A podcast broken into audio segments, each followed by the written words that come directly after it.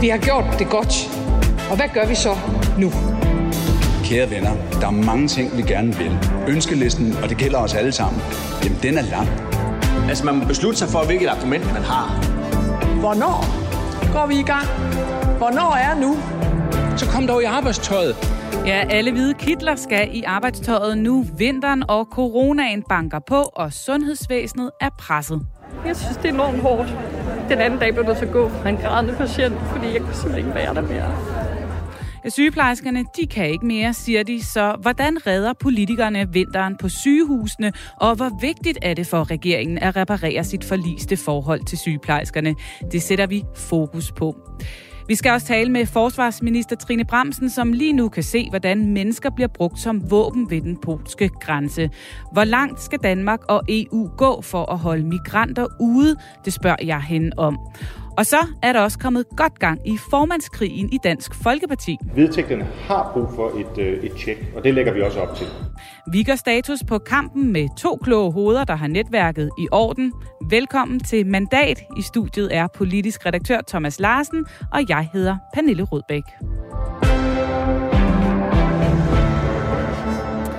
Det er ikke bare julen, men også coronaen, der lige nu banker på. I mandags der nedlagde sygeplejerskerne igen arbejdet i protest rundt omkring i landet, og i går var der så varslet kollektive opsigelser. Og Thomas, hvordan udspiller det her sig så på den politiske scene lige nu? Alle på Christiansborg, og her taler vi både om regeringspartierne, men altså også partierne i opposition, de er dybt øh, bekymrede over den øh, situation, som øh, sundhedsvæsenet befinder sig i nu. Altså vi står jo igen med en coronakrise, der skal håndteres bedst muligt i de kommende måneder, og så har vi et sygehusvæsen, der er stærkt presset på mange områder, og oven i det, så har vi en dybt frustreret faggruppe, nemlig sygeplejerskerne, som i øjeblikket er i gang med en kamp, kan man sige, mod politikerne, danskerne, de vil have mere i lønningsposen, de vil have bedre arbejdsforhold. Så det er alt det her, der er et stort samsurium, som øh, øh, politikerne skal forsøge at, at løse og håndtere. Og det, der sker politisk lige nu, det er, at man i virkeligheden prøver at forhandle sig frem til en stor økonomisk pakke, øh, som så i hvert fald i en periode kan være med til at hjælpe sundhedsvæsenet igennem, og som også kan betyde, at der er nogle af de faggrupper, der skal yde en ekstra indsats i den kommende tid, de så også får noget mere i lønningsposen. Ja, så godt gang i den politiske scene. Lige om lidt, der dykker vi ned i præcis, hvilken kattepine, som regeringen og statsminister Mette Frederiksen står i her. Men lad os allerførst høre fra nogle af dem, som det hele handler om. Vores reporter Lisa Linding har nemlig talt med et par af de frustrerede sygeplejersker på Rigshospitalet i København. Morgen. Jeg hedder Anne Vind, og jeg er basissygeplejerske på hematologisk afsnit på Rigshospitalet. Hvad er det største problem i sundhedsvæsenet lige nu, synes du? Øh, det er, at øh, vi ikke har tid og ressourcer til at, at lave alle de opgaver, som vi egentlig burde. Øh, vi har fået rigtig mange ekstra opgaver igennem årene, og, og det er der simpelthen ikke tid og nok sygeplejersker til. Sabrina Andersen er sygeplejerske. Hvordan er det at være sygeplejerske lige nu? Øh, det er udfordrende. Det tror jeg er det bedste ord. Jeg elsker mit fag. Jeg elsker at være sygeplejerske, men jeg ved også, at på trods jeg kun har været sygeplejerske i tre år, så det er ikke noget, jeg skal blive ved med at være, hvis øh, der ikke kommer noget bedre vilkår. Hvorfor ikke? For jeg kan ikke holde til det. Jeg hedder Emilie Sofie Holst, og jeg er basissygeplejerske med hematologisk speciale. Og hvordan føles det at være sygeplejerske lige nu for dig? Frygteligt. Øhm, ja. Det bliver sådan en. Øhm, jeg synes, det er enormt hårdt. Øhm, den anden dag blev der at gå fra en grædende patient, fordi jeg kunne simpelthen ikke være der mere. Jeg skulle videre. Øhm. Ja. Det er, det er det sker det, fordi man giver så meget af sig selv der, at man heller ikke overgår at være mor derhjemme samtidig. Så det er som om begge parter får ikke det, de fortjener. Ja. Hvordan er det at blive så påvirket af sit arbejde? Det er jo de her et eller andet sted elsker ved, ved sygeplejen, kan man sige. At, øh, at man at giver sig selv, og man er der virkelig som menneske, men lige nu er det bare ikke det værd overhovedet. Øh, man går hjem og er mega, mega øh, skuffet over sin indsats, på trods af, at man kunne ikke have gjort mere eller bedre. Øh, ja, jeg ligger og tænker på sine patienter og håber, man har fået det hele med. Og der sker jo utilsigtede hændelser hele tiden, øhm, som vi ikke nødvendigvis når at indberette, fordi hvornår skulle det være, at vi er på overarbejde hver eneste dag i forvejen. Hvad mener du, at politikerne skal gøre for at løse det her? Jeg tror, en meget stor del af det er, at øh, man skal kigge på lønnen for at gøre det attraktivt at være sygeplejerske. De skal begynde at åbne øjnene. Øh, det er faktisk det bedste, jeg har. Det er, at de skal gå ind og se, hvordan det faktisk øh, er. Øh, jeg synes tit, jeg hører i debatter, at vi har, øh, der er masser af penge, og, og at, at det, vi, vi er lidt nogle brokkoder, og jeg bliver lidt træt. Øh, jeg bliver faktisk øh, jeg bliver lidt træt, fordi det her det har stået på i mange år. Lige nu handler det nok om penge. Det handler om, at vi på en eller anden måde skal få folk til at blive, og de skal føle, at der er en god grund til at blive. For lige nu, der slider vi os selv op øh, alle sammen, og det bliver til sygemeldinger på stribe. Øhm, så det bliver nødt til at være, der bliver nødt til at komme nogle penge på bordet. Ja, sådan lød det altså fra sygeplejerskerne på Rigshospitalet. Og så velkommen til dig, Ole Toft. Tak. Du er sundhedspolitisk analytiker på Altinget, og øh, lige om lidt, der skal vi i dybden med det politiske aspekt i den her konflikt. Men allerførst, hjælp os lige med at få helt styr på, hvad virkeligheden på hospitalerne egentlig er, fordi vi hører jo, øh, at vi er tæt på et kollaps. Nogle siger, at vi allerede er i gang med et kollaps. Hvor gralt står det egentlig til, sådan helt kort? Altså, øh, jeg vil sige, at øh, sygehusene er nu øh, det mest pressede, de har været på noget tidspunkt under øh, epidemien. Øh, anden bølge var jo hård. Der var jo øh, næsten øh, 1000 indlæggelser. Øh, nu har vi omkring de her 400, men sygehusene er endnu mere presset nu, fordi man simpelthen mangler mandskab, og de er meget mere trætte. Så kollaps skal man måske passe på med. Jeg vil tænke, et, et kollaps for mig, det er, når syg, øh, ambulancerne holder i kø ud foran hospitalerne, og du har øh, et stort antal patienter, som øh, dør, som kunne være reddet med optimal behandling. Og der er i hvert fald min oplevelse, det vil jeg høre, der er vi ikke endnu, men omvendt hører jeg også en del sygehusledere, hvis worst case scenario, så kan det blive billedet, hvis mange uheldige omstændigheder ligesom bliver til virkelighed i løbet af efteråret. Og så hører vi jo her fra et par sygeplejersker, som bare ikke kan mere, som ikke kan se dem selv blive i faget, øh, går grædende hjem, er der en, der fortæller. Øh, de vil have mere i løn. Hvor, hvor reelt en sag har de egentlig her? Man vil sige, det er, der er to dele af den. Der er lønspørgsmålet, og der hører man sådan lidt blandet fra fagfolkene. Nogen, der siger, jamen sygeplejerskerne har i mange år prioriteret noget andet end grundlønnen, tillæg og øh, frihed og fleksibilitet og sådan noget, så det er lidt selvforskyldt. Øh, omvendt så er der nok en sådan en kvindeløn, lige, øh, ligeløns ting, der hvor de kan have en pointe.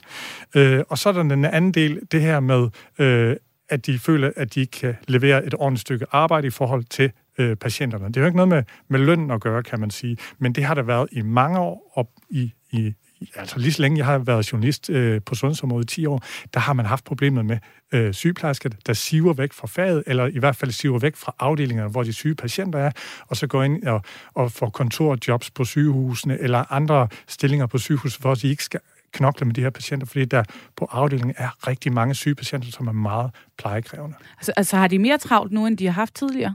Ja, det har de, og det er noget af det, det er fordi Danmark har et af de mest effektive sygehus i verden, der leverer gode behandlingsresultater, men det betyder også, at der kommer rigtig mange patienter igennem på afdelingen, og ligger du øh, en nat på et sygehus, så er det fordi, du er meget syg, for havde du ikke været meget syg, så var du sendt hjem, og det er derfor, vi er så effektive, men det lægger bare et kæmpe pres på sygeplejerskerne. Det er hele tiden nye patienter. I gamle dage, så kunne du have folk liggende i 14 dage og sådan noget, ikke? og hygge, hygge og sådan noget. Ikke? Det er der bare ikke tid med. Og det er jo fyldt mange patienter jo med mange apparater og teknisk udstyr og alt muligt. Så det er virkelig meget mere komplekst. Godt, så øh, lad os prøve at se på det rent politiske. For vreden og konflikten mellem sygeplejerskerne og regeringen, den blev jo for alvor antændt efter, at Mette Frederiksen, hun sagde sådan her på et pressemøde den 8. november. Og jeg og vi beder jer om, at I yder ikke bare en indsats, for det gør I fuldt ud allerede, men også en ekstra indsats. Igen. For Danmark har igen brug for jer. Ja, efter øh, corona og ikke mindst en strække hen over sommeren, hvor sygeplejerskerne øh, måske ikke føler sig så hørt, må statsminister Mette Frederiksen nu bede dem om at gøre en ekstra indsats igen. Hvad er det præcis for en kattepine, som Mette Frederiksen står i her? Altså hun har jo både en, en, en kortsigtet, den kortsigtede det er, at hun har det her, hvis øh, sundhedsvæsenet er et skib, som er hårdt ramt, det skal hun holde flydende ind til, til foråret, øh, hvor at øh, at coronapandemien, øh, epidemien og influenza-sæsonen ligesom takker af. Øh, så det er den kortsigtede, og den langsigtede, det er ligesom, kan man sige, at få løst de her rekrutteringsproblemer blandt øh, sundhedsvæsenet. Men lige nu skal hun have de sygeplejersker, der har sagt op eller siger nej til ekstraarbejde, dem skulle hun have lukket tilbage. Øh, og der er jo så begyndt at komme nogle øh, meldinger om, hvad de vil gøre ved det. Ja, der er nogle penge på vej, Thomas, hører vi. Men hvorfor er det så svært bare at give sygeplejerskerne det, de kræver? Jamen det er jo fordi det her det er et øh, rigtig øh, kompliceret øh, emne at håndtere, øh, fordi sagen er, at hvis du går ud og belønner sygeplejerskerne, kan man sige, så vil der jo meget nemt være nogle andre faggrupper, der vil stå tilbage og være utilfredse, fordi de har også lavet en kæmpe indsats. De kæmper også hver dag i sundhedsvæsenet for at få det til at hænge sammen. Så på den måde så er der rigtig, rigtig mange spændinger internt i den her konflikt, og derfor kan vi også se, at nogle af fagbevægelsen, allerøverste, øh, skal vi sige, topbosser, de er ude i øjeblikket, blandt andet Lisette Rigsgaard, som virkelig advarer politikerne mod at gå ud og komme med sådan en stor pose øh, sæk med, med penge, ikke? Altså, som, som udelukkende er beregnet til sygeplejerskerne, fordi hun er netop inde på, jamen så underminerer man, så smadrer man hele den danske øh, model, og så vil der sidde nogle andre store faggrupper, som igen altså laver det her vigtige arbejde hver eneste dag, som siger, jamen hvorfor får vi ikke noget?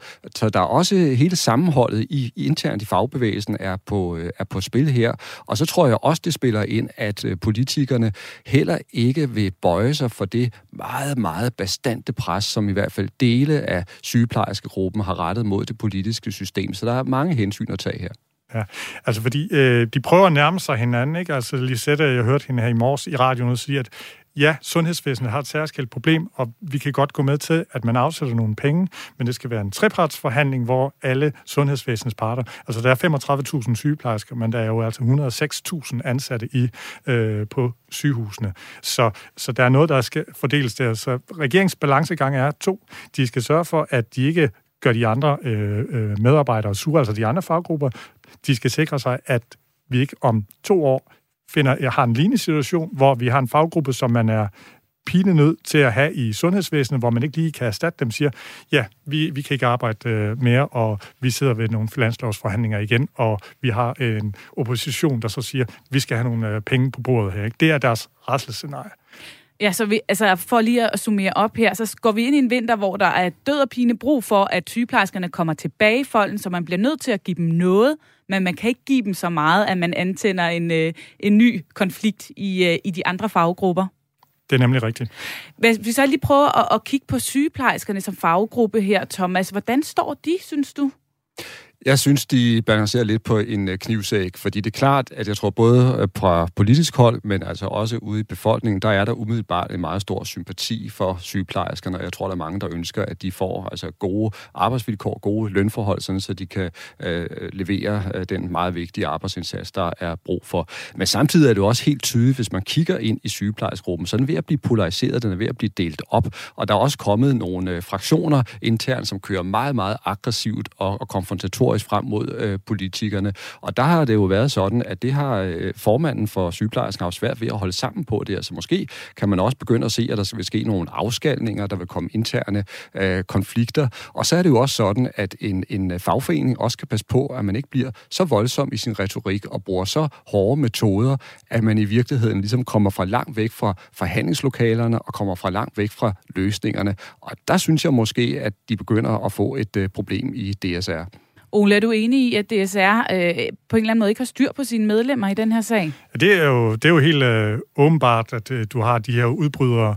Øh, men det er jo en tendens, man ser øh, i, øh, på andre områder også. Altså i øh, landbruget, der har man jo den store landbrugsaktion. Øh, øh, Landbrugsrådet hed det for nogle år siden. Der kom jo så øh, øh, bæredygtigt landbrug, som er meget mere aktivistisk. Du så øh, lægerne for nogle år siden, da der havde været en øh, sag med en læge, der blev politianmeldt, der skulle for domstolene der var der simpelthen øh, mange, mange tusind læger, der lavede sådan en, en, en kampagne uden om lægeforeningen. Øh, man har også set det blandt de øh, praktiserende læger, så det er en ny tendens, som de her øh, foreninger og interesseorganisationer står overfor, hvor at lige pludselig, jamen, så medlemmer de øh, kan øh, via de sociale medier øh, øh selv drive en, øh, en øh, dagsorden. Og problemet er jo så også, at hvis konfrontationerne bliver for voldsomme, så bliver det tit nogle rigtig dårlige løsninger, man finder frem til. Der vil jeg egentlig påpege, at hvis vi ser øh, tilbage på mange af de reformer, der blev lavet af folkeskolen, der opstod der jo simpelthen et kæmpe modsætningsforhold mellem Danmarks Lærerforening og hele lærergruppen på den ene side, og så i høj grad det politiske system på, på Christiansborg. Og man kan sige, at politikerne ofte fik deres øh, vilje. Øh, de ville simpelthen ikke lytte til, til Danmarks øh, Lærerforening, kørte også Danmarks Lærerforening over i flere omgange. Problemet var jo bare, fandt politikerne ud af senere, at reformerne kunne jo ikke rigtig gennemføres, for i sidste ende, så skal reformerne gennemføres af de lærere, der stod ude i klasselokalet ikke, og stod over for øh, eleverne, og på den måde så tabte alle i virkeligheden. Og det er måske også det, der kan være den store risiko ved den konflikt, vi ser ind i lige nu med sygeplejerskerne. Det er, at øh, sundhedsvæsenet, det kommer ikke til at fungere ordentligt, hvis man ikke får skabt nogle øh, arbejdsvilkår for de sygeplejersker, som de føler, de kan øh, leve med. Og samtidig så vil politikerne selvfølgelig heller ikke altså øh, lægge under for et, øh, sådan et, et, et fagforeningspres, som de mener er for urimeligt. Ja, Ole, altså hvis vi prøver at se på den her kløft, der lige nu er mellem regeringen og sygeplejerskerne som faggruppe, hvor alvorlig er den for, for regeringen? Altså, jeg vil øh, vurdere, at den er på top 3 over regeringens øh, problemer. Øh, sundhedsområdet viser gentagende meningsmål i de sidste mange år. Det er nummer et, nummer to, alt efter lige, hvad der er på, på dagsordenen. Øh, og kommer der en generel mistillid til, at vi har et ordentligt øh, sundhedsvæsen, eller at regeringen ikke øh, magter det, så kan man tabe et valg på. Og, og næste valg, som hvor man havde jo tænkt, det er klima, det er reformer og sådan noget, det kan gå hen og ende med at blive et, øh, et sundhedsvalg. Altså, der hvis den her, efter anden bølge fik vi jo øh, en venteliste pukkel. Den noget, man ikke komme af med, inden tredje øh, bølge nu er på vej, og vi har det her efterår. Hvis den så vokser så endnu større, så kan vi ende med at have sådan en venteliste-diskussion igen. Det skal være meget giftigt for en, en, en siddende regering at have. Og det er vel lidt overraskende, at lige præcis den her regering nu står og har lagt sig ud med en faggruppe som sygeplejerskerne. Ja, fordi de gik til valg øh, på 1000 ekstra sygeplejersker, og jeg kan huske, at jeg lagde mærke til det, at det var utroligt sådan et, et parløb, som øh, regeringen kørte med, Grete Christensen, og der var fokus der, men det vigtige øh, det er, at der er mere tid til patienterne og bliver flere hænder. Og så Dansk Sygeplejeråd i løbet af jo ganske kort tid, eller blandt sygeplejerskerne, det var jo egentlig ikke Dansk Sygeplejeråd, det var jo udbryderne, der har sagt, nej, det er ikke kun hænderne, det er også lønnen, og fra en del sygeplejersker, så lyder det jo sådan lidt dobbelt, du ved, er det lønnen, eller er det pengene, der er vigtigt for jer? Hvad skal der så til for, at regeringen kan reparere på det her øh, tillidsbrud, der lige nu øh, er, eller den her kløft i hvert fald, der er mellem øh, regeringen og sygeplejerskerne? Nu har de kastet en lille redningskrans i går i form af, at de laver den her corona-vinterpakke. Er det nok, tror du, Thomas? Nej, det tror jeg ikke, det er, og jeg synes så, det er en meget, meget interessant øh, pointe, som, som Ole har, det med, at, at sundhed kan komme til at stå meget, meget centralt i billedet i forhold til næste folketingsvalg. Det tror jeg er en rigtig øh, vurdering, og det skyldes jo også, at sundhedsvæsenet på mange måder er det område, hvor danskerne måler, om velfærdssamfundet så at sige leverer. Altså, vi vil simpelthen være sikre på, at vi har et sundhedsvæsen, der giver den hjælp, der skal til, og derfor er det noget, som danskerne virkelig lægger meget øh, mærke til. Det tror jeg så også, at øh, regeringen kommer til at, at gøre, og vi ved jo også, at udover at de sidder og forhandler om de her akutpakker, som man vil løfte ind i sundhedsvæsenet her og nu, og også forsøge at hjælpe sygeplejerskerne og andre personalegrupper med, så kommer der faktisk i løbet af kort tid nogle nye forhandlinger også om, hvordan altså sundhedsvæsenet skal indrettes med oprettelsen af nye nærhospitaler, kalder man det, det er nok snarere nogle lokale sundhedscentre, men i virkeligheden noget, der handler om at få skabt bedre sammenhæng øh, i sundhedsvæsenet. De forhandlinger bliver øh, vigtige, men jeg tror stadigvæk, at øh, regeringen øh, står over for nogle øh, store udfordringer med sygeplejersgruppen, så er der sat nedsat en kommission, der skal se på deres lønforhold. Det bliver meget, meget vigtigt, hvordan det kommissionsarbejde det folder sig ud. Ja, Ole, her til sidst, hvad er din vurdering? Vi har måske, hvad skal vi sige, halvandet år frem mod et, øh, et valg, hvor øh, regeringen har, øh, har tid til at, at reparere på det her forhold. Hvad skal der til, og kan de nå det, tror du? Jamen altså, de skal på lige gennem øh, vinteren her, ikke? og så skal man sådan mere langsigtet få lavet en kommission, som øh, sygeplejerskerne kan se sig selv i, i det resultat, der kommer. Det kan også være, der skal ske noget internt øh, mellem øh, i sygeplejerskerne, at der skal en ny formand til, der lige skal man sige, nu, nu starter vi på en, øh, nu starter vi på en øh, frisk og, og, og får en ny politik derfra, og så kan man ligesom nulstille sig. Men altså, hvis du kigger på lærerkonflikten, og da regeringen var, kan man sige, i konflikt med de praktiserende læger, det, det tager nogle år. Det tager noget tid. Thomas, afsluttende bemærkning her. Jamen, jeg tror, at Ole han har en god pointe her. Altså i uh, sygeplejerskegruppen og i, i forbundet, der bliver de altså også nødt til at kigge indad, fordi de har simpelthen fået brændt for mange broer af til det politiske system, og er ved også at, at, at komme altså, ind i en alt for hård konfrontation med, med mange af partierne på Christiansborg, og der bliver de nødt til at komme tilbage igen ind i forhandlingslokalet, og så finde nogle løsninger, der holder. Tak for analysen begge to, og uh, tak for besøget, Ole Toft, sundhedspolitisk analytiker på Altinget. Der er noget galt på Christiansborg. Og der vil jeg bare sige tak for at tage den debat op. Nu skal vi finde den politiske vilje til forandring.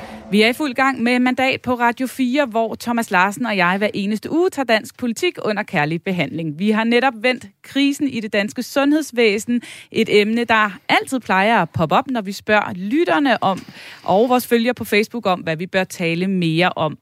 Og det er altså som altid nu, at du kan gribe mobilen og skrive ind og fortælle os, hvad du synes, at vi taler for lidt om i dansk politik. Skriv på 1424 og start med R4, eller byd ind på Facebook, ligesom Dorte Hansen har gjort. Og hun skriver, hvorfor EU ikke hjælper i Polen.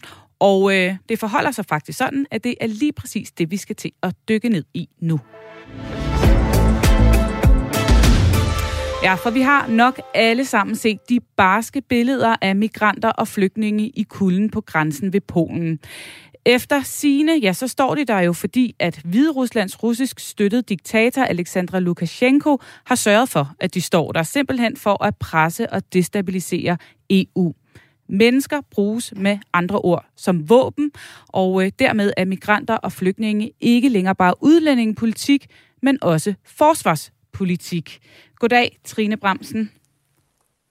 God formiddag. Ja, god formiddag. Forsvarsminister her i Danmark. Hvad mener du, det er, vi er vidne til ved Polens grænse lige nu? Ja, vi er i hvert fald vidne til en, øh, en optrapning, og så ser vi for første gang for alvor, hvordan nye trusler øh, bliver brugt, øh, nye våben, øh, Øh, de her såkaldte hybride trusler, som vi har talt så meget om. Men nu er det altså alvor. Nu bliver mennesker brugt som øh, pres øh, til at destabilisere et land. Helt øh, ligesom vi jo traditionelt set har set det med øh, almindelige øh, våben øh, og oprustning, så bliver mennesker altså brugt nu øh, til at, at destabilisere i det her tilfælde øh, Europa og prøve at slå splid øh, i, i befolkninger og jo i vores demokratier. Øh, og det er det, der er formålet. Og det skal vi være meget øh, bekymrede over og også opmærksom på, og, og det stiller jo også rigtig store krav til, til den måde, vi organiserer os på i vores demokratier. Ja, for øh, Lukashenko, han er jo tydeligvis villig til at gå langt ved simpelthen at lade mennesker, familier, øh, ligge ude i skovene og sulte, og nogen dør endda af kulde. Hvor langt skal EU gå? Jamen, det er det, der er så kynisk her, at øh, øh Hviderusland ved udmærket godt, hvad de foretager sig. De har bildt nogle mennesker, der har haft en drøm om at komme til Vesten, de har bildt dem ind, at øh, det kunne lade sig gøre. De har endda taget massevis af penge for det. Folk har betalt hele deres opsparing for at komme, øh, komme øh, til Europa. Og det eneste formål, som øh, Hviderusland har med det her, det er altså at, at skabe den situation, hvor de prøver at, at jo skabe konflikter øh, i øh, EU, omkring, hvordan man skal håndtere de her problemer, altså de her mennesker, der, der, der, der lider. Øh, og det er ikke lykkes i den her omgang, fordi at EU netop øh, har holdt øh, sammen, også fordi Polen har håndteret det, som de har, og det må man jo anerkende Polen for. Men, men, men det, der i hvert fald står tilbage, det er, at vi skal have nogle helt nye redskaber i EU-systemet til at kunne håndtere den her type af, af, af trusler. Det sidder vi lige nu meget aktuelt og drøfter i øh, forsvarsministerkredsen i EU, øh, så, vi, så vi altså får øh, noget, der kan øh, at, at, at, hvor vi ved, hvad vi skal gøre, når vi står med de her situationer. Det kommer vi til at have mange flere af i fremtiden, vil være mit bedste bud. Men hvor langt synes du, at man helt konkret skal, skal gå, når man står nede ved grænsen? Fordi at øh, vi hører jo om, øh, om nogle gange, at der er behov for øh, at, at, at gøre brug af nogle voldsomme pushbacks og at holde folk ude og lade dem sidde i, øh, i de her skove og, og sulte og dø. Hvor meget kan vi gå på kompromis med vores øh, humanitære principper øh, for at beskytte vores grænser? Ja, det er jo præcis den, den diskussion, at øh, Hviderusland gerne vil have, at vi får i, i EU-systemet, og allerhelst, at vi bliver splittet øh, landene imellem. Altså, at der er nogle lande, der står og siger, at vi skal øh, behandle de her mennesker, øh, øh, vi skal tage dem ind og, og, og, og, og give dem øh, asyl, behandle deres asylsager, og andre vil stå og sige det modsatte. Det er præcis den diskussion, de gerne vil have. Og det synes jeg faktisk er lykkedes at komme udenom den diskussion, og i stedet for øh, fokusere på, hvordan får vi styrket EU's ydre grænser, og det vil også være min tilgang øh, til det her, at det her understreger behovet for at få styrket EU's ydre grænser, at vi er solidariske med hinanden, for det er jo heller ikke rimeligt, at det er Polen og baltiske lande, der står øh, med, med de her problemer og skal håndtere dem alene. Men det Så lyder, at vi får... Det lyder jo meget fint at sige, at vi skal ja. styrke grænserne, men, men i det ligger der jo også, at vi skal sætte hårdt mod hårdt. Eller hvordan mener du, vi skal styrke Jamen, altså, Er det med hegn, eller er- murer, eller er det med soldater Ja. ved grænsen, eller hvordan gør vi det? Jamen altså indtil nu har det jo været sådan, at man kunne øh, øh, nærmest øh, frit gå ind over grænserne til Europa, og der må vi bare erkende, at vi lever i en, i en, i en anden tid, i en anden verden, og derfor bliver vi nødt til at have et, et øh, grænser omkring EU. Ellers er det altså en Altså åben invitation, hegn, soldater. Ja, det kan jo være forskelligt afhængigt af, hvordan grænserne ser ud øh, i, øh, mod syd. Altså øh, i de sydeuropæiske lande, der er det jo, der er det jo øh, søgrænser, vi har, så det, det er jo skibe. Der er vi i øvrigt også i forvejen fra dansk side.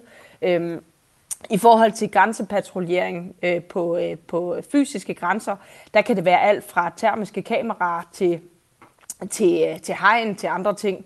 Øh, men, men vi må bare erkende, øh, og- at, at, at, at hvis ikke vi gør noget, så vil det blive udnyttet til det, som vi lige øh, har set. Ja, for nu har vi jo set ved Polens grænse, der er et hegn, så øh, er der forlydende om, at øh, de går ind og klipper simpelthen hul i hegnet om natten, og så står de polske soldater der.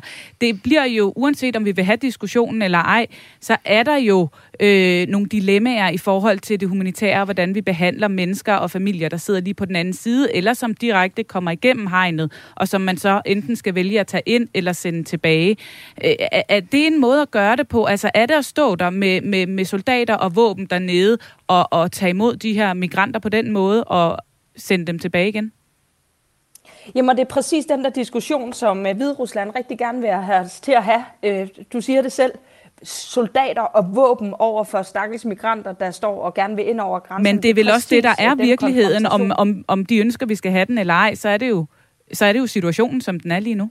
Ja, det er, det er der jo ikke, hvis der er en, en, en, en grænsebevogtning, der gør, øh, og et grænsesetup, der gør, at man Hvad ikke kunne kan det være øh, for et setup, hvor vi kommer eller, udenom det her? At, eller at vi har en anden, et andet asylsystem, og derfor er den her debat jo også koblet til rigtig mange andre diskussioner, som vi har i mm. EU lige nu, hvor det måske ikke handler om at dem, der først kan komme over grænsen og sige asyl, men det handler om dem, der har et reelt beskyttelsesbehov og ikke kan lægge øh, de, de fleste penge øh, up front. Men for mig som, og det ligger øh, jo også i andet ministerregi, men for mig som forsvarsminister, som har ansvaret for de hybride trusler, øh, som vi kommer til at se flere og flere af, der er det her første eksempel på, hvordan at øh, mennesker bliver brugt øh, som våben imod Europa, og hvordan Europa bliver forsøgt destabiliseret, vores demokratiske lande bliver forsøgt destabiliseret, og hvor der er et, et et reelt forsøg på, at vi skal ryge totterne på hinanden i, i EU øh, over, øh, hvordan vi nu håndterer de her mennesker. Og det tror jeg bare er rigtig vigtigt, at vi ikke falder i den fælde, men i stedet for bruger det konstruktivt, og det er også min oplevelse af den måde, det er foregået indtil nu, at vi bruger det konstruktivt på tværs af EU-landene til at tale om, hvordan får vi nogle redskaber, men der kan være et modsvar til Trine det her. Hvordan får vi rådgivningshold, der kan rykke ud? Trine Bremsen, det er jo, det er jo, det er jo rigtig godt, at det giver anledning til nogle konstruktive snakke om, hvordan vi kan skabe et nyt asylsystem. Men her og nu, der har vi jo ikke svarene tydeligvis, sådan som det foregår nede øh, ved blandt andet Polens grænser. Så her nu, så har svaret jo været tydeligvis øh, noget pigtrådshegn og nogle soldater derned. Kan du se for dig, at øh, Danmark også skal sende øh, soldater afsted, hvis øh, vi oplever lignende situationer, eller hvis den her situation fortsætter med at udvikle sig? Så nu har vi jo ikke fået nogen anmodninger fra, øh, fra, fra dansk side. Øh, jeg øh, har den holdning generelt, øh, at vi skal være solidariske i EU, og det betyder også, at det er, øh, er rimeligt, at vi øh, også øh, tager en del af ansvaret, når det handler om EU's ydre grænser, uanset om det er på havet eller om det er de, de fysiske. Men vi har ikke fået nogen anmodninger.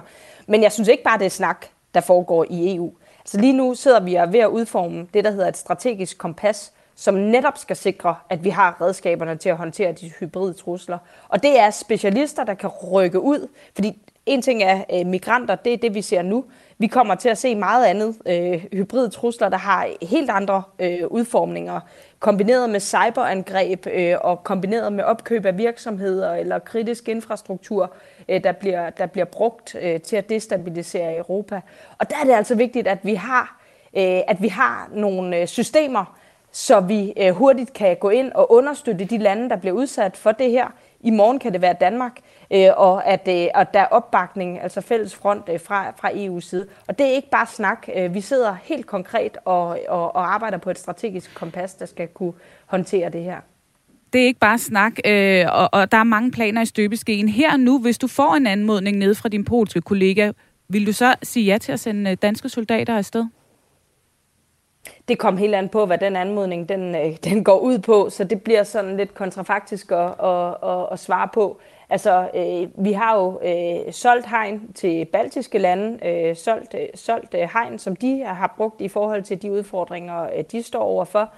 Øh, vi har øh, skibe lige nu, der ligger øh, i, øh, i Sydeuropa øh, og patruljerer havet. Vi har sender en Challenger lige om lidt øh, i, øh, til, den, øh, til den engelske kanal øh, Øh, for at hjælpe med overvågningsopgaver der. Så jeg har den holdning, at vi kan ikke bare lukke øjnene for, at der er pres på EU's ydre grænser, selvom at vi ikke selv øh, grænser op øh, til, øh, til, til, til det ydre. Der må vi selvfølgelig hjælpe hinanden, men, men det vil jo til enhver tid bero på, hvad er den forspørgsel, der kommer? Hvad er det, øh, hvad er det at der, der ønskes hjælp øh, til? Men jeg mener, vi skal være solidariske. Og bare her til sidst, Trine Bramsen, øh, ser du for dig, at vi med den her nye trussel kan blive ved med at forsvare øh, EU's grænser, øh, uden at gå på kompromis med vores humanitære principper? Jeg mener i hvert fald, at vi skal gøre alt, hvad vi, øh, hvad vi overhovedet kan øh, for at, øh, at, at, at, overholde alle de regler, vi jo selv har stillet op, og de værdier, vi selv har stillet op. Men, men jeg må også sige, som Danmarks forsvarsminister, at det her, det er jo krig. Det er jo angreb øh, på vores Men krig demokrati. med mennesker som våben. Det er vel alt Præcis. andet lige Altså, en, en ikke- krig, der stiller større krav til, til at, at, at gøre det med omtanke i forhold til humanitære principper, eller hvad? Det, det tror jeg ikke, at der er nogen, der er i tvivl om, men, men det er angreb, og vi bliver nødt til at se det som angreb, øh, og ikke som øh, flygtningestrøm. Det er angreb, det er kynisk brug af mennesker som våben, og det har det ene formål, og det er at ødelægge vores europæiske demokratier. Og det skal de ikke have lov til, og det er heller ikke lykkedes i den her omgang. Tak skal du have, Trine Bramsen, forsvarsminister her i Danmark. Thomas, ganske kort, hvad, hvad er det, der er på spil øh, for, for Danmark og for EU i, i det her spørgsmål? Det er jo desværre en øh, ny og grum virkelighed, som vi kigger ind i, og som øh, Trine Bremsen også øh, forsøgte at forklare øh, her. Og man kan sige, det er jo faktisk både udlændingepolitik og forsvars- og sikkerhedspolitik, der øh, glider sammen og bliver øh, rodet sammen. Der er ingen tvivl om, at når vi øh, ser på, på Europa her i de kommende år, så vil der være et stort pres. Der vil være flygtninge, der vil være migranter, der vil drømme om at få en tilværelse i Europa, og som vil øh, søge hertil. Der er rigtig øh, mange flygtninge øh, ude i verden, og når vi ser endnu længere frem, så vil der formentlig også komme klimaflygtninge oveni, så der vil komme et pres på Europas grænser. Det kommer politikerne til at forholde sig til. Hvordan skal man så sikre de uh, grænser øh, bedst muligt? Hvor mange ressourcer skal man putte ind i det? Uh, hvor hårde metoder må man bruge simpelthen for også at afvise dem, der ikke skal uh, kunne komme ind uh, i Europa? Det er den ene del. Den anden del, det er så, at der også er nogle kyniske lande, der begynder at bruge det her aktivt. Der simpelthen bruger uh, migranterne, uh, flygtninge, som vi hører til simpelthen at skabe en situation, som er meget, meget svær at håndtere for øh, e- Europa. Og øh, det er jo altså det her, den her nye hybride krigsførelse, som man kalder det, som blandt andet altså Rusland er begyndt at bruge mod øh, Europa. Og den bliver vanvittigt svær at håndtere, og det er også tydeligt, at øh, Europa simpelthen er fanget lidt på det forkerte ben. Man har ikke prøvet det her før, og man ved ikke, hvordan man skal øh, slå øh, tilbage, kan man sige. Men det bliver en kæmpe udfordring for EU at håndtere øh, den situation. Og jeg tror kun, vi har øh, set øh, starten af det. På mange måder er det et historisk paradoks, vi er viden til, fordi for få år siden, der var der rigtig mange, der troede, at Rusland ville blive en partner, en nær partner til øh, EU, ikke? og man begyndte sådan set også at pille øh, alt det militære isenkram ned, der var, der var rettet mod øh, øst. Øh, og nu står vi så igen i en situation, hvor Rusland på mange måder altså er øh, arnestedet for en, en, nogle konflikter, som, øh, som tror og udfordrer EU. For mig skal der bare lyde et ønske om at række hånden frem. Så venner, vi har meget, vi kan løse sammen. i politiske symboler og i kommunikationsstrategier frem for øh, reelt indhold. Hvis vi i sidste uge talte om, at der snart var en formandskamp på vej i Dansk Folkeparti, ja, så er kampen for alvor skudt i gang i den her uge. Så øh, godt, du kunne komme igen, Kasper Løvqvist. Jamen, øh, tak fordi jeg måtte. du er politisk analytiker på Avisen Danmark. Øh, lad os først lige øh, rise forløbet op, sådan som det har taget sig ud, siden vi øh, så sidst. Første træk i den her formandskamp, som blev skudt i gang, den kom fra Morten Messersmith i weekenden, da han sagde, at han meldte sig som formandskandidat. Det gør jeg, fordi jeg mener sammen med Peter Kofod at kunne sætte den nye retning på Dansk Folkeparti, både politisk øh, og organisatorisk, som skal til for at genrejse partiet. Ja, sådan sagde han her til DR. Og han meldte sig altså som et team sammen med Peter Kofod, for så var der nemlig en løsning, hvis nu Morten Messersmith skulle blive dømt i landsretten til februar, forklarede Peter Kofod til TV2 så har vores medlemmer og vores bagland brug for størst mulig vidshed, og det er en ud af mange grunde til, at vi stiller op sammen. Og det betyder så også, at hvis Morten kommer i en situation, hvor han ikke kan være formand for Dansk Folkeparti længere, ja, så tager jeg over. Men ude fra sidelinjen, der sendte først Martin Henriksen et skud afsted mod den plan. Hvis man ønsker at stille op, øh, og det gør man jo så, øh, så synes jeg, man øh, i, i respekt for, for, for partiet og i respekt for medlemmerne bør indrette det på en sådan måde, at det, som man beder dem om at støtte, det er så rent faktisk noget, som også i, i praksis kan, kan gennemføres. Og, der, og det kan det jo ikke, som, som tingene ser ud nu. Ja, for ifølge vedtægterne, så skal den kommende næstformand altså være medlem af Folketingsgruppen, og øh, Peter Kofod, han sidder jo som bekendt lige nu nede i EU-parlamentet. Og øh, Christian Thulesen Dahl, han er enig i, at planen så ikke dur. Den kan ikke finde sted, kan man sige, inden for de, de regelsæt, der er nu. Øh, og, og, og de kan jo ikke nå at laves om inden den 23. januar. Kasper Løvqvist, hvad i alverden er det, der foregår? Ja, det er, altså, det, det, det er ved at udkrystallisere sig meget mere og mere i, i, øh, i det, det rene kaos, faktisk. Øhm, altså, hvor, øh, hvor der bliver lavet nogle bevægelser her fra, fra Messerschmidt og, og, og Kofod, som på overfladen ikke øh, virker 100% øh, gennemtænkte. Øh, de tror så på, at hvis de bliver valgt med et stort, øh, stor opbakning af de delegerede, så vil de til enhver tid kunne få deres plan igennem, ikke der? Øh, selvom øh, vedtægterne strider imod det, det, det som, som, de, som de har, har, har gang i, men altså, der kan gøres ting og sager, og måske kan man, øh, måske kan man finder de ud af, at man faktisk godt kan være medlem af en folketingsgruppe, selvom man ikke er medlem af Folketinget, og sådan nogle ting der, sådan for ligesom at, at komme rundt om reglerne. Men, men, men, men, men tilbage står bare, at, at, øh, at, at det er kaos i, det er kaos. Thomas, er du enig? Ja, det er jeg sådan set. Altså, jeg tror, man kan sige to ting. Altså, for det første, så er det helt tydeligt, at øh, krigen øh, om, øh, om formandsposten er i gang i, i, i DF. Det, det er det ene, vi kan konstatere. Og det andet, vi konstaterer, det er, at øh, markerparet Messerschmidt og Kofod, de får ikke bare en, en, en nem og direkte vej frem til at kunne overtage ledelsen i, i partiet. Det, vi har været vidne til i de seneste døgn, det er, at det er nogle ret altså, centrale folk, der melder sig på banen og simpelthen er imod deres kandidatur og gør opmærksom på, at det bliver ikke bare en walk-over for dem.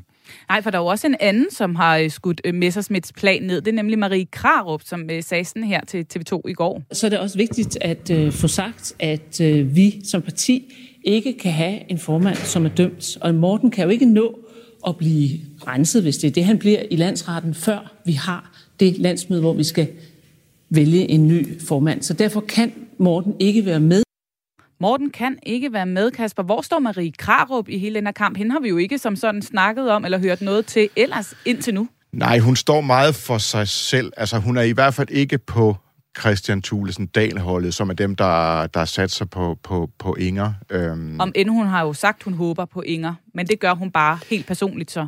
Øh, ja, altså, men, men, men hun, hun, har, altså, hun har aldrig været begejstret for Morten Messerschmidt som, som formandskandidat, og, og er en af de få i, i partiet, som rent faktisk går rundt med moralske kvababelser over at, at, at vælge en formand, der, der, der er dømt. Øhm, det bliver hun så nødt til at bøje en lille smule, hvis hun gerne vil have Inger, ikke? Der, men, ja, det er jo øh, det. Men på mange måder er, er, er, føler jeg mig overbevist om, at man skal tage det, hun siger for pålydende, men hvis man skal læse det ind i et spil, så, så skal det være øh, hun har altid været meget, meget mere glad for Peter Kofod. Altså, så skal det være fordi, øh, at, øh, at alliancen mellem Kofod og Messerschmidt det ikke er så fast, som den kan se ud udadtil, så, så det i virkeligheden er et, et, et træk til i forhold til Peter Kofod. Så det er ikke et koordineret angreb sammen med Christian Thulsen Dahl og Martin Henriksen, hvis de overhovedet har koordineret noget her, tror du det? Ja, jeg, jeg, vil, jeg, jeg vil undre mig, hvis, hvis, hvis Christian Thulesen og Martin Henriksen koordinerer, men Martin Henriksen er igen blevet en del af det, der foregår om Christian med, med i, i hovedbestyrelsen med, med, med hende her, Marete Dea og, øh, og Liselotte Blikst især. Øh, dem, som ikke øh, endnu har, har vendt sig øh, andre steder hen end Christian. Men man kan jo undre sig over, at Morten Messerschmidt øh, valgte at gå frem og melde sit kandidatur allerede nu, for nu har han jo simpelthen blevet skudt ned. Han står vel lidt stækket nu. Hvorfor gjorde han det? Ja, altså det er, øh, det, det, er, det er først og fremmest den fortsatte kamp mod øh, Christian Thulesen Dahl, og at Christian skal få sine planer igennem. Altså, der er jo en, der, der, der, der, der er en ubekendt tilbage i spillet her, og det er, altså, har Christian Thulesen Dahl virkelig Inger i, i baghånden? Altså, kan han være sikker på, at hun gerne vil have den? Øhm, det er der jo ingen, der ved, øh, men man kan sige, Ingers øh, lejr lukker den i hvert fald ikke ned.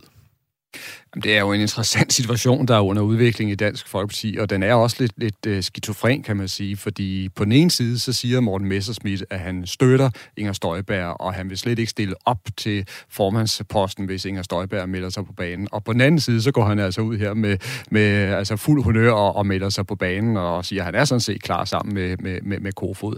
Og jeg tror, man skal se det på den måde, at han vil gøre det klart for alle, at han er ikke til at komme udenom. Det er i virkeligheden, tror jeg, det budskab, som han ønsker at sende. Og derfor har han også gået ret langt ikke, i sin krav til øh, Inger Støjberg, hvis hun melder sig på banen. Og så har han jo sådan set sagt direkte, at så synes han, det vil være meget naturligt, at han og Kofod øh, vil være en del af et nyt øh, ledelsesteam. Så han prøver at presse sig lidt ind, sådan ser jeg på det. Ja, og lige præcis Støjberg, hun virker jo så fortsat som den eneste, som alle kan enes om på den ene eller på den anden måde. Hun øh, blev naturligvis også selv spurgt til det foran rigsretten i sidste uge, hvor hun sagde sådan her. Jeg har selvfølgelig også læst med i øh, medierne, og, det er altid dejligt at få stor opbakning, det er klart. Men har de spurgt dig? Jamen, Der, det er jo ikke nogen hemmelighed, at der er en række DF'er, der har spurgt, ja. Kan du blankt afvise, at du vil gå efter formandsposten?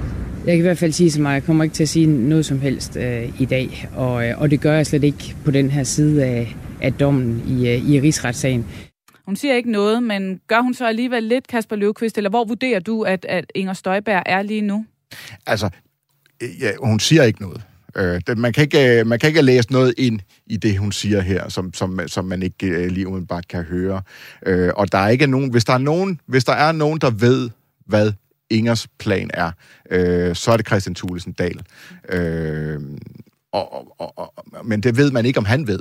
Øh, så altså, det, det, er, det, er, det, det er et vildt spil, det her, med, med sådan en stor, ubekendt øh, ting, hvor der reelt kun er en formandskandidat nu, som så på mange måder er, er ved at blive øh, skudt ned, og har sat sig ud i en sårbar position, hvor han kan blive skudt på i lang tid nu, ikke der?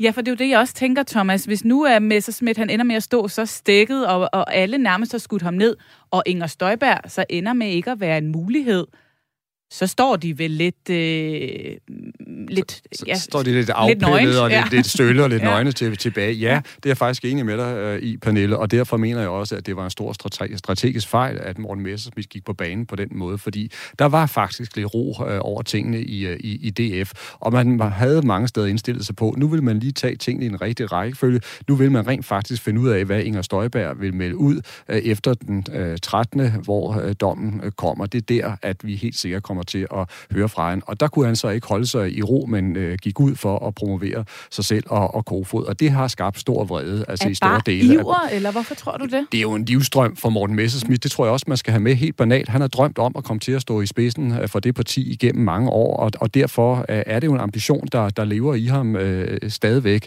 Men jeg mener øh, ikke nødvendigvis, det var en særlig klog øh, beslutning. Det der så er, at det helt unikke øh, i øjeblikket, det er, at vi har en Inger Støjberg, som slet ikke er medlem af partiet, øh, men som simpelthen har fået Dansk Folkeparti mere eller mindre serveret på et, øh, et sølvfad. Altså, hele partiet vil være klar til at, øh, at stille hende i spidsen for, for DF, hvis hun, hvis hun siger ja. Jeg lægger mest vægt på, at hun ikke har skudt det ned. Det kunne hun meget nemt have gjort, hvis hun ikke var interesseret i det, og derfor så synes jeg virkelig, det bliver interessant at se, hvad hun melder ud efter den 13. Ja, og nu taler vi jo lidt om Inger Støjberg, som en alle vil have, og som måske kan redde Dansk Folkeparti, men det vi måske ikke taler så meget om, det er, hvor Dansk Folkeparti skal bevæge sig hen, sådan rent politisk, for igen at genvinde noget momentum øh, for vælgerne. Hvad vurderer du, Kasper? Øh, kan Inger eller Morten Messersmith det, og hvad skal der egentlig til ud over en ny formand? Øhm, altså, det, det, der er, altså, jeg tror, et formandsskifte vil gøre noget. Der vil være det der, man, man i, i fodboldsprog kalder sådan en trænereffekt, øh, som man ikke kan sige noget om, hvor, hvor, hvor, hvor lang tid det vil holde, vel? Men altså, de, de, de, øh, Messersmith og Kofod har jo talt meget om, hvordan de vil, vil, vil, vil, vil sådan, sådan styrke den borgerlige side af, af, af Dansk Folkeparti og bevæge sig væk fra, fra, fra S. Og det vil jo også være naturligt, den samme vej Inger vil, vil, vil tage. Det tror jeg så til gengæld ikke, man skal lægge så frygtelig meget i. Øh, fordi det er, der er stadigvæk kun én ting, der er afgørende for, om, om, øh, om Dansk Folkeparti bliver til noget igen. Det er, om de kan få de blå bjerner tilbage fra Socialdemokratiet. Så de skal være derinde omkring Socialdemokratiet, hvis de vinder ud i dansk politik.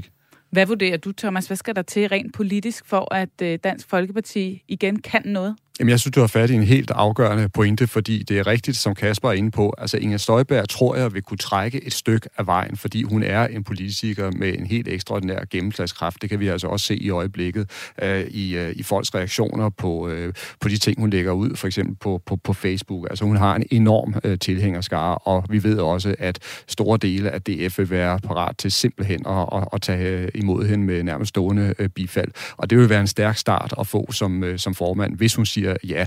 Men det er klart, politikken skal også være på plads. Og der er øh, dilemmaet jo for DF, øh, som det er blevet sagt mange gange, at, øh, at øh, til venstre, kan man sige, der har Socialdemokratiet slået ind på en langt hårdere udlændingepolitik, og til højre, der har Nye Borgerlige gjort stort indhug øh, i mange af DF's øh, vælgere. Så hvordan skal DF håndtere øh, det? Jeg tror faktisk, der er no- nogle muligheder, fordi hvis vi ser på Socialdemokratiet, ser på regeringen, så siger de måske mange af de stramme ting, som der vil være en del vælgere, der gerne vil høre, men de har i tiltagende grad svært ved at levere, og det kan blive øh, DF's øh, chance.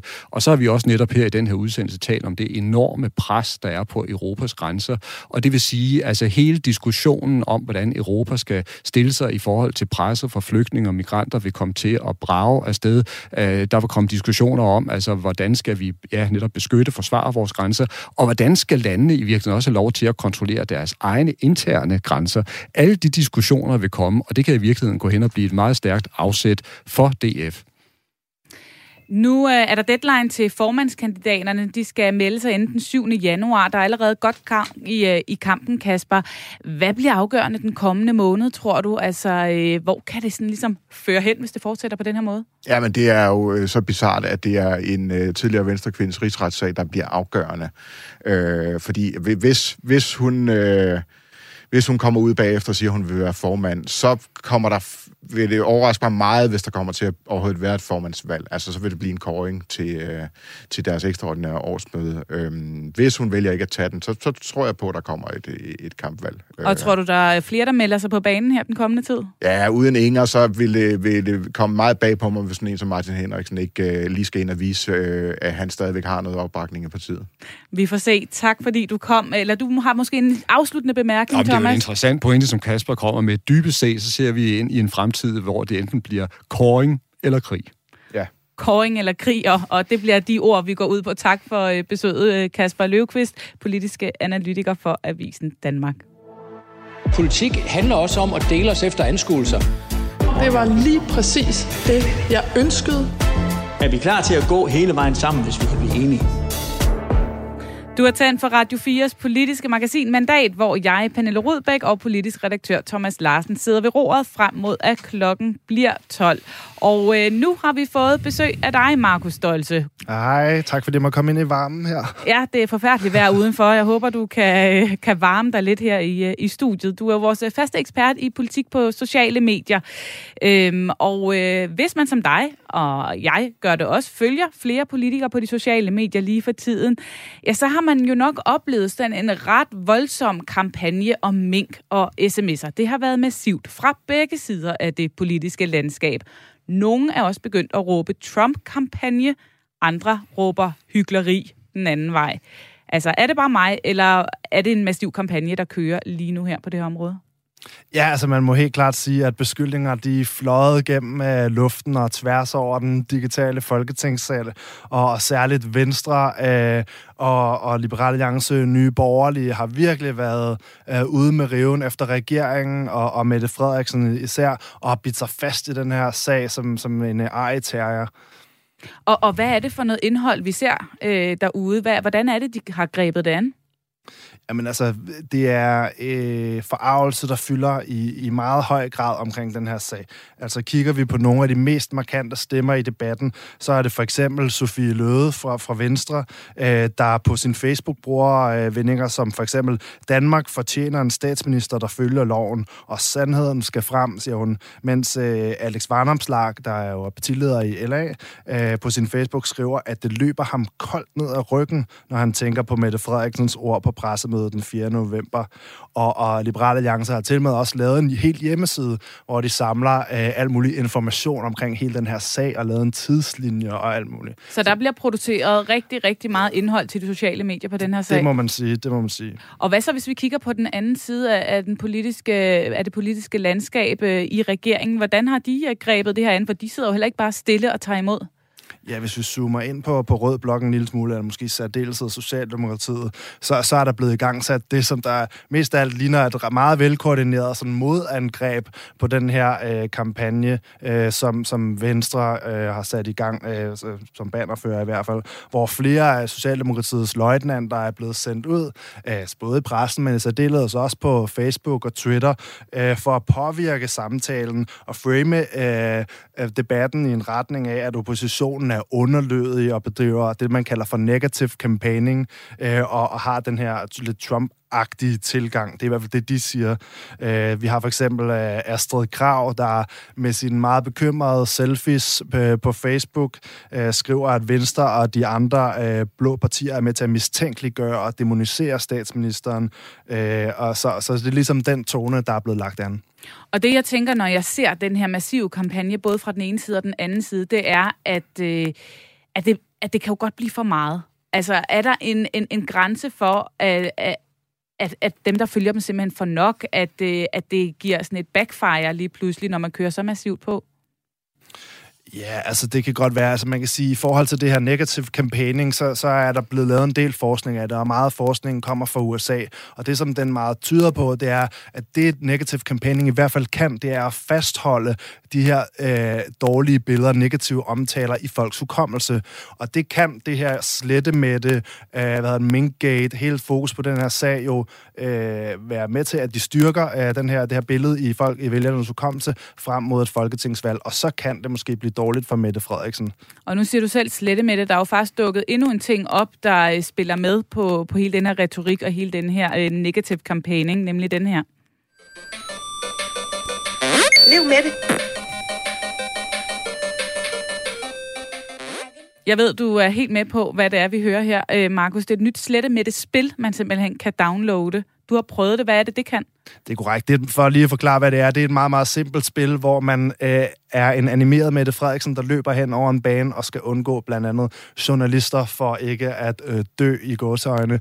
Øh, og, og det er det her spil, der er kommet ud, øh, og er nu det mest populære, mest downloadede spil, gratis spil på, på Apples App Store. Så endnu en ting, der bidrager til den her øh, kampagne om, øh, om sms'er og mink. Øh, det har kørt massivt. Øh, Har vi nået et mæthedspunkt, eller ser du for dig, at øh, det kommer til at fortsætte?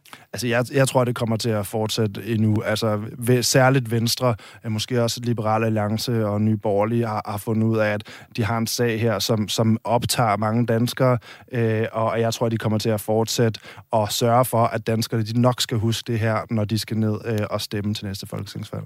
Og hvor skadeligt er det omvendt for regeringen, hvis det bare fortsætter og fortsætter? Øh, det, det synes jeg er svært at sige. Altså man kan sige, det, det ser jo ikke godt ud til et folketingsvalg, hvis øh, Venstre som tak kan hive det her frem og sige, prøv at se på den her sag. Øh, jeg er sikker på, at det for nogle vælgere godt kan have en, en effekt. Tak skal du have, fordi du kom. Markus Stolze, vores øh, faste ekspert i politik på sociale medier. Og så når vi efterhånden ikke mere i den her øh, 1. december udgave af Mandat. Jeg ved ikke rigtigt, om man kan tale om, at øh, julestemningen er ved at sænke sig over dansk politik, Thomas Larsen. Det tror jeg ikke, man kan. Der er heller ikke julefred tværtimod, så der er lagt op til en meget intens uh, slutspurt med finanslovsforhandlinger og akutpakker til sundhed, sundhedsvæsenet, og også jo øhm, for, formentlig uh, nye, eller det er ikke formentlig, men nye afhøringer i, i forhold til, til Mink-kommissionen. Ja, så der bliver masser af stof. En Pelle Pape og en Martin Justesen, der skal vidne her de, de kommende dage. Jeg vil bare nå at sige tak, fordi at øh, du lyttede med til dagens udgave af Mandat, der blev skruet sammen med mig selv og Thomas Larsen. Og tak til alle vores gæster, Ole Toft fra Altinget, forsvarsminister Trine Bramsen, politisk analytiker på Avisen Danmark, Kasper Løvqvist, og vores faste ekspert i sociale medier, Markus Stolse. Tak